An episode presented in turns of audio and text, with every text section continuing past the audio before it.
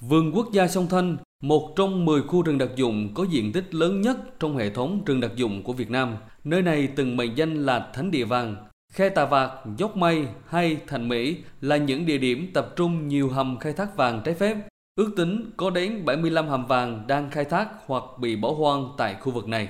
Từng chỉ huy hàng trăm đợt truy quét đẩy đuổi trong hơn 10 năm qua, ông Nguyễn Đức Toàn, trưởng phòng Tài nguyên và Môi trường huyện Phước Sơn, tỉnh Quảng Nam thừa nhận rằng địa phương gần như bất lực trong việc ngăn chặn nạn vàng tặc tại vườn quốc gia sông Thanh.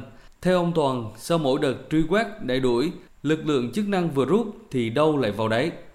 Địa bàn á, thường thường ở những khu vực hẻo lánh, xa khu dân cư, á, ít người qua lại. Các cái điểm mà khai thác trái phép nhỏ lẻ, người ta tranh giành cướp giật an toàn lao động cũng không có, mà chấp hành về cái môi trường pháp luật người ta cũng không có. Tình hình an ninh trật tự phức tạp. Ngày 22 tháng 6 vừa qua, tỉnh Quảng Nam đã hoàn thành kế hoạch đánh sập các hàm vàng trong lâm phận vườn quốc gia sông Thanh. Như vậy, sau hàng chục năm, lần đầu tiên 75 hầm khai thác vàng trái phép tại đây bị xóa sổ, hàng trăm phu vàng bị đẩy đuổi khỏi vườn quốc gia sông Thanh.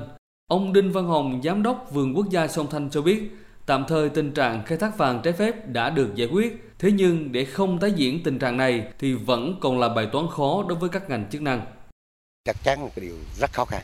Ờ, không phải một sớm một chiều làm được việc này. Vì cái ờ, khu vực này đã nằm lọt vào trong vùng lõi vườn quốc gia. Rất có nhiều đường để vào. Trước mắt, sau khi đánh sập vườn quốc gia Thanh là cử hai cái trại tại cái khu vực này 41 đồng chí. Trong sắp tới vườn Âm Thanh sẽ xin kiến lãnh đạo tỉnh quy hoạch lại sẽ trồng mới khu vực này. Rồi lại có một cái giải pháp quyết liệt, xử lý nghiêm các cái đối tượng nào nào tập trung chủ mưu, đưa người và các phương tiện vào khai thác. Vườn quốc gia sông Thanh có tổng diện tích gần 77.000 hecta địa hình phức tạp trải dài trên 12 xã thuộc hai huyện Nam Giang và Phước Sơn.